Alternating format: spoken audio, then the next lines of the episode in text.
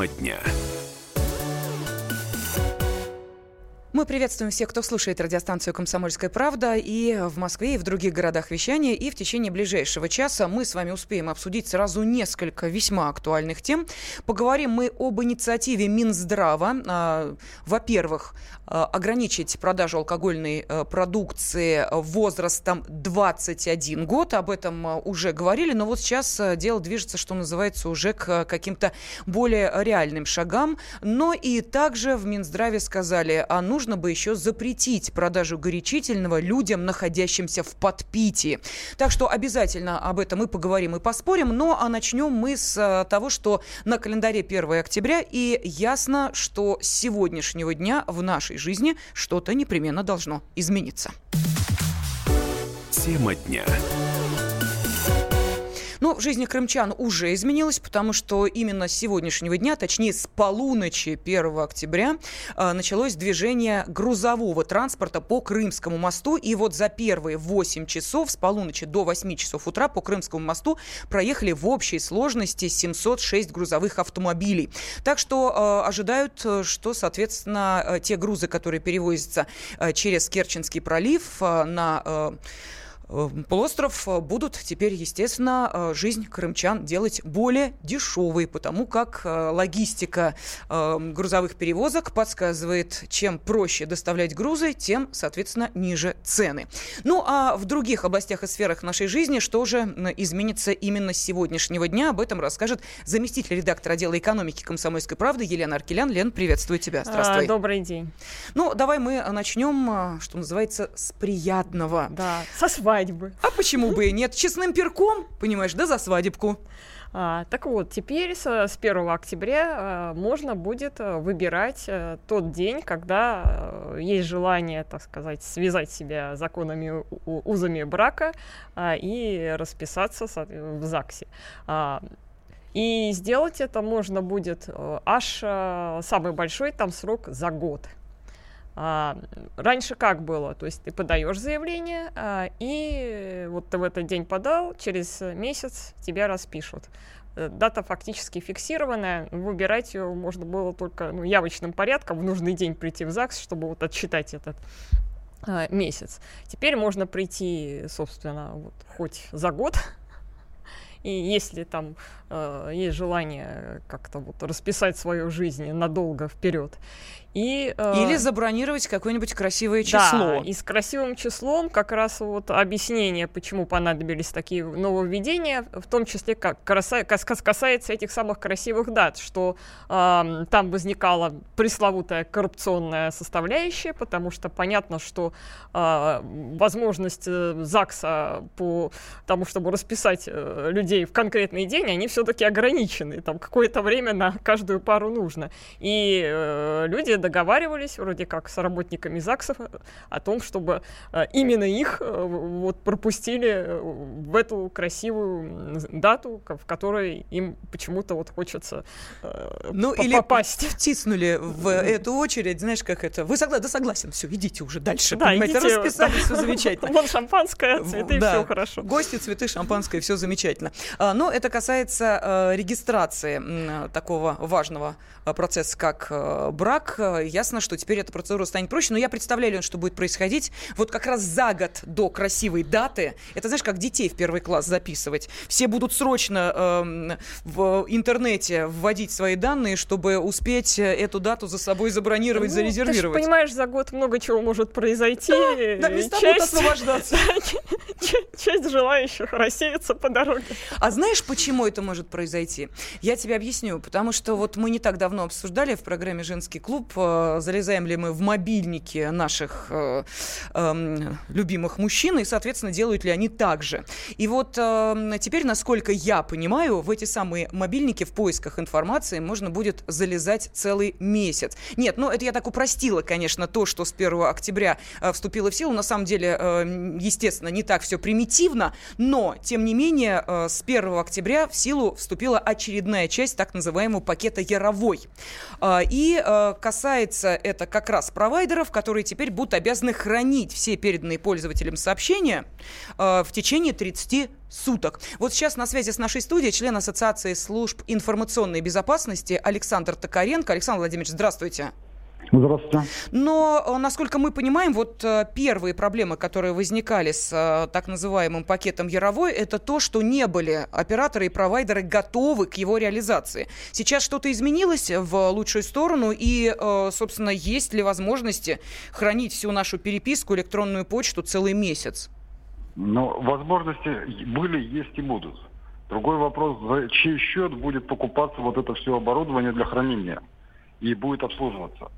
А что, этот вопрос что... еще не решен, не урегулирован? Нет, вопрос не урегулированный, он так и не решен, просто обязали и все. Но другой вопрос будет в чем, что э, деньги ниоткуда не возьмутся, соответственно, они будут идти из э, тарифов, те, которые будут оказывать услуги сотового оператора. Всего-навсего.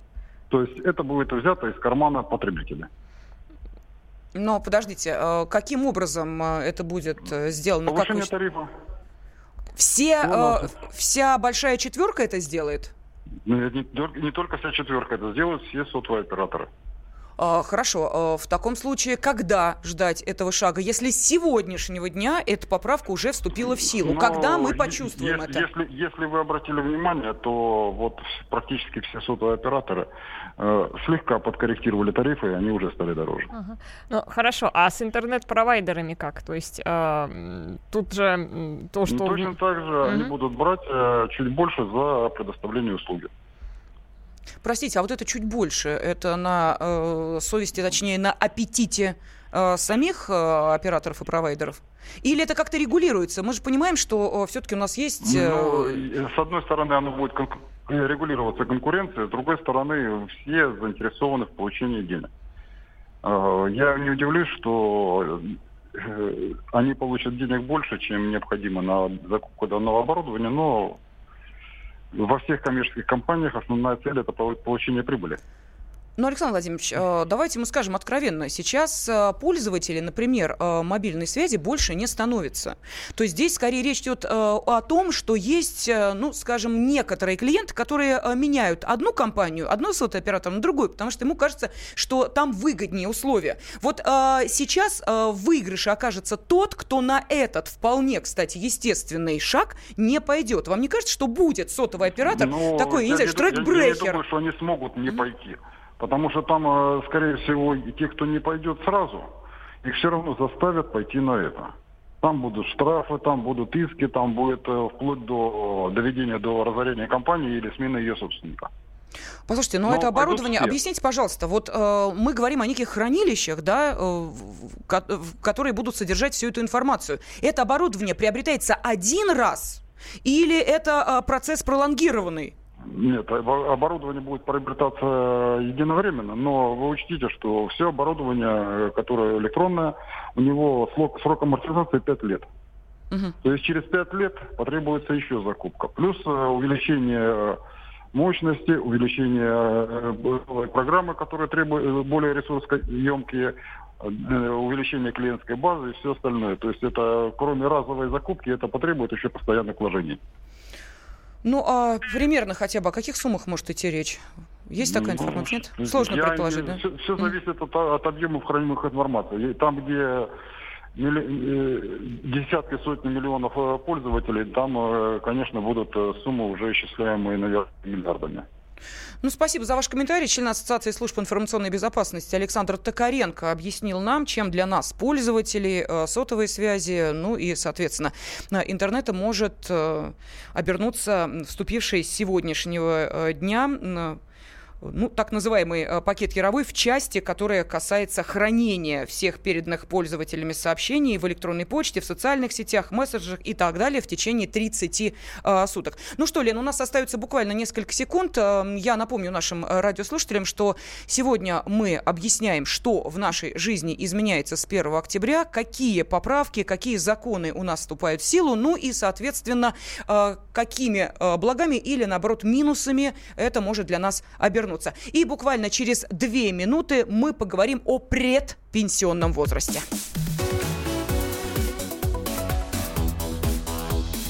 Тема дня. Россия и мир. Экономика и политика. Народ и власть. Это глав тема. Всем привет! Я Илья Савельев. Вместе с Михаилом Юрьевым и Михаилом Леонтьевым мы ведем главное аналитическое шоу страны. В эфире радио «Комсомольская правда» мы говорим о главном, о том, как должно быть и почему иногда получается по-другому. Программу «Глав тема» слушайте каждый четверг с 8 вечера по московскому времени.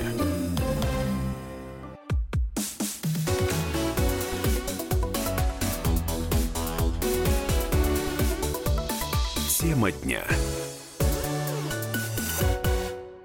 Студии заместитель редактора отдела экономики «Комсомольской правды» Елена Аркелян. И с Леной мы разбираемся в тех э, законах, в тех изменениях, в тех поправках, которые вступили в силу с 1 октября и должны или упростить нашу жизнь, или, наоборот, усложнить. Вот мы поняли, что если говорить, например, о, о э, том, что с 1 октября вступила в силу в очередная часть так называемого пакета Яровой, то наши эксперты предположили, что это бесследно не скажется, в том числе на тарифах, э, которые которые сотовые операторы вполне теперь могут а, поднять, потому что надо закупать оборудование для того, чтобы обеспечить сохранность информации в течение 30 дней. Непонятно, правда, где они были раньше и о чем они думали, и что с сегодняшнего дня, что ли, аппаратуру начнут закупать. Ну, в общем, ладно, это а, достаточно технически сложные вопросы. Есть и э, вопросы понятные, но э, очень болезненные. Сейчас мы поговорим о пред пенсионерах. Лен, для них, похоже, э, наступают, ну, мягко говоря, хорошие времена. Ну, как сказать, а, суть новшества в чем? Значит, теперь э, компании с 1 октября, где работают сотрудники предпенсионного возраста, должны, грубо говоря, их всех пересчитать, причем делать это ежеквартально, и подавать соответствующие отчеты в Центр занятости. Ну, у нас же как бы а, предполагаются некие штрафные санкции за увольнение а, людей предпенсионного возраста. И теперь по этому поводу добавляется новая отчетность для предприятий. То есть... Э, Но пока закона нет, насколько мы понимаем, очередное чтение в Госдуме прошел еще, как э, вы знаете, да, и подпись президента, ну а до этого еще утверждение Совета Федерации. В общем, э, пока это не закон, а всего лишь законопроект, вот как раз об ответственности, да, насколько да. я понимаю, да, да, да, за да, увольнение да. людей да. предпенсионного возраста, а тем временем этих людей уже с сегодняшнего дня будут считать. Да, учитывать. Э, пять лет, э, да, имеется в виду вот э, до выхода на пенсию. Имеется именно виду, это да, предпенсионный есть, возраст. Именно предпенсионный возраст, то есть работающих, это не работающие пенсионеры, а именно вот эти вот предпенсионеры, предпенсионеры как их теперь стали называть. Лена, у меня вопрос, а тут не очень понятно, я не знаю, есть ли у тебя эта информация, кого на данный момент считают предпенсионерами. Пять лет это от чего? От 55 для женщин, 60 для мужчин или от 60 для женщин и, соответственно, 65 э, для мужчин? Я вот э, не очень поняла. Предпенсионный тут вот мне как-то не очень понятно. Нет у меня ответа Тоже... на этот вопрос, но а, поскольку на 1 октября у нас все-таки пенсионный возраст 55? это 55 и 60, то, а, естественно, и имеется в виду вот этот вот предпенсионный, то логично предположить, что нынешних, потому что 19 год еще не наступил, и, собственно говоря, и угу. а, закон еще тут не вступил в силу, поэтому, ну... В общем, сведения о предпенсионерах уже начнут поступать в центры занятости. Э, опять же, для чего в центры занятости? Наверное, для того, чтобы они могли быстренько понять, сколько предпенсионеров и э, какие можно ну, им это предложить учет, будет... Они так или иначе занимаются учетом всего этого. То есть там явно будет собираться какая-то статистика. И, в принципе, ну, наверное, это правильно, чтобы понимать э, вообще картину по угу. стране и по конкретным регионам. Так, и теперь для тех, э, кто, собственно, сейчас э, хочет перейти э, из, ну, допустим, одного образа получения денег в совершенно другой, стать индивидуальными предпринимателями. Для юрлиц тоже есть некие новшества сегодняшнего дня. Да, там и для юрлиц будущих, и для будущих индивидуальных предпринимателей э, есть некие упрощения. Упрощение заключается в том, что э, раньше как было? Ты принес документы на регистрацию, тебе сказали, а у вас тут ошибка, а, или у вас тут не хватает какого-то документа, идите, собирайте полный комплект, а, приходите там через какое-то время. А, и ты второй раз приносишь документы и опять платишь госпошлину. А все-таки это, ну, какие-никакие, там, по-моему, где-то 4 тысячи рублей, ну, как бы все-таки не самые маленькие деньги, а, даже для будущих предпринимателей. А, теперь вот э, эта коллизия э, разрешена, то есть э, если тебе говорят, что вот это вот надо переделать, э, тебе дается там определенное время, в течение которого ты можешь эти документы донести. Три месяца. Три месяца, в принципе, mm-hmm. нормальный срок. А, с учетом того, что, в общем-то, а, мелкий бизнес у нас не всегда, особенно в регионах, люди хорошо юридически образованные и действительно э, готовы и в состоянии там даже с, по шпаргалке там условно говоря на каком-то сайте действительно все сразу сделать правильно. То есть это хорошая вещь и ну, да, проще говоря, вам не надо будет каждый раз, э, когда вы приносите э, пакет документов, э, если что-то там не так, опять забирать его, опять платить при следующей подаче госпошлину. Заплатили один раз, исправляете ошибки три месяца. Вот, собственно, в чем суть нововведения сегодняшнего дня, вступившего в силу. Но есть еще одно нововведение. Сейчас мы его обсудим с председателем независимого профсоюза работников скорой помощи Фельдшер.ру Дмитрием Беляковым. Дмитрий Валентинович, здравствуйте. Добрый день. Да, добрый день. Ну вот смотрите, в России вступают в силу изменения правил работы скорой помощи. А, судя по этой информации, теперь скорая обязана будет доставлять больного туда, где ему окажут исчерпывающую медицинскую помощь. Таков приказ Министерства здравоохранения, опубликованный на федеральном портале проектов нормативных правовых актов. То есть э, не в ближайшее медучреждение, не в дежурную медорганизацию, а именно туда, где должны оказать профильную помощь по, соответственно, тому заболеванию или состоянию а, пациента, в котором он находится. Дмитрий Валентинович, нам не очень понятно, а, каким образом это будет работать. Что, а, простите, пациента будут а, возить по всей Москве для того, чтобы довести до профильного учреждения? И а если речь идет о, ну, скажем так, небольших населенных пунктах, где, например, до кардиоцентра ехать 100 километров, это как будет решаться? Ну, насчет как это будет решаться, я не могу сказать. Я не министерство. Но сам приказ, он э, вызывает удивление, потому что э, все это, в принципе, и было. То есть в Москве это было и есть. То есть э, людей, заболевших и травмированных, доставляют в профильные учреждения. Вот. А на периферии этого как не было, так и, скорее всего, не будет, потому что никаких специализированных учреждений э, как-то особо много не открылось. Это то, что вы сказали, действительно, кардиоцентр за 100 километров, это сейчас уже есть. И опять же, вот возьмем, если Ярославскую область, то э, есть такой городок у них Переславль-Залесский, угу. э, достаточно большой городок. И вот там работает 5 бригад скорой помощи на весь город. И если бригада нарывается на инфаркт, она везет его в ближайший кардиоцентр, в Ярославль, 152 километра. Вот. Э, Сергиев Посад, Московская область, тоже достаточно большой город. Там кардиоцентра тоже нет. И больного везут, э, ну, в Красногорск, скажем. То есть ближайший от, э, от них центр это Красногорск. Поэтому там, где все, там, где есть многопрофильные больницы, вот Москва, Питер, там еще какие-то центральные города, там все это уже есть. Людей госпитализируют строго по профилю. А там, где профилей нет, там хотя бы обгоспитализируйся.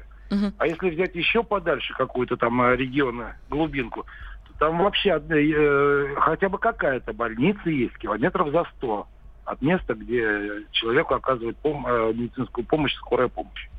Дмитрий Валентинович, тогда ответьте, пожалуйста, вот э, те самые так называемые дежурные больницы, они уже давно ушли в прошлое, я э, не в курсе, может быть, сейчас такой практики нет, но я вспоминаю, как это было раньше, приезжает бригада, и дальше они э, обзванивают там 3-4 так называемые дежурные больницы, куда должны отвезти этого пациента. А дальше происходило следующее. Ты понимаешь, в какую больницу, допустим, если речь о твоем близком человеке, тебе проще добираться, э, где его проще навещать, где может быть уровень, уровень врачей, ну, так народная молва считает, чуть выше, и ты за небольшую денежку просишь отвезти именно в эту больницу. Сейчас такая практика есть или это уже в прошлом? Такая практика уже давно в прошлом. Угу.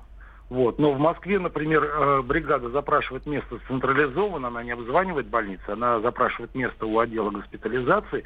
Там действительно могут на выбор предложить две больницы. То есть открытая больница, вот это и вот это, и она профиль, они обе профильные. Uh-huh. И там есть возможность у пациента или у родственника спросить, какую вам лучше. И это все есть. А э, на периферии там проси, не проси, там скажут, ребята, у нас всего одна больница вот тут в 100 километрах, мы туда и поедем. То есть в любом случае э, вот, э, это, вот этот приказ Минздрава, и он... Еще, да, да, еще да. я дополню, там еще, по-моему, есть такое пояснение, что в течение суток больной должен быть доставлен в этом приказе. То есть, э, скорее всего, этот приказ ориентирован на периферию все-таки, не на центральные какие-то города, с тем условием, что больного действительно, наверное, привозят в больницу в ближайшую, а потом в течение суток по приказу его должны отвезти в профильную. Может быть, вот так это дело угу. будет обстоять. Но насколько это все будет исполнено и в каком э, ключе, мне кажется, что опять возрастет нагрузка на скорую помощь, которая будет сначала туда возить, потом оттуда возить и т.д. и т.п. Спасибо огромное. Председатель независимого профсоюза работников скорой помощи фельдшер РУ Дмитрий Беляков был с нами на связи, а в студии была журналист отдела экономики Елена Аркелян.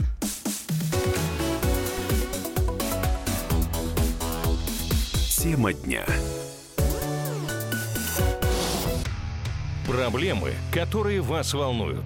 Авторы – которым вы доверяете. По сути дела, на радио «Комсомольская правда».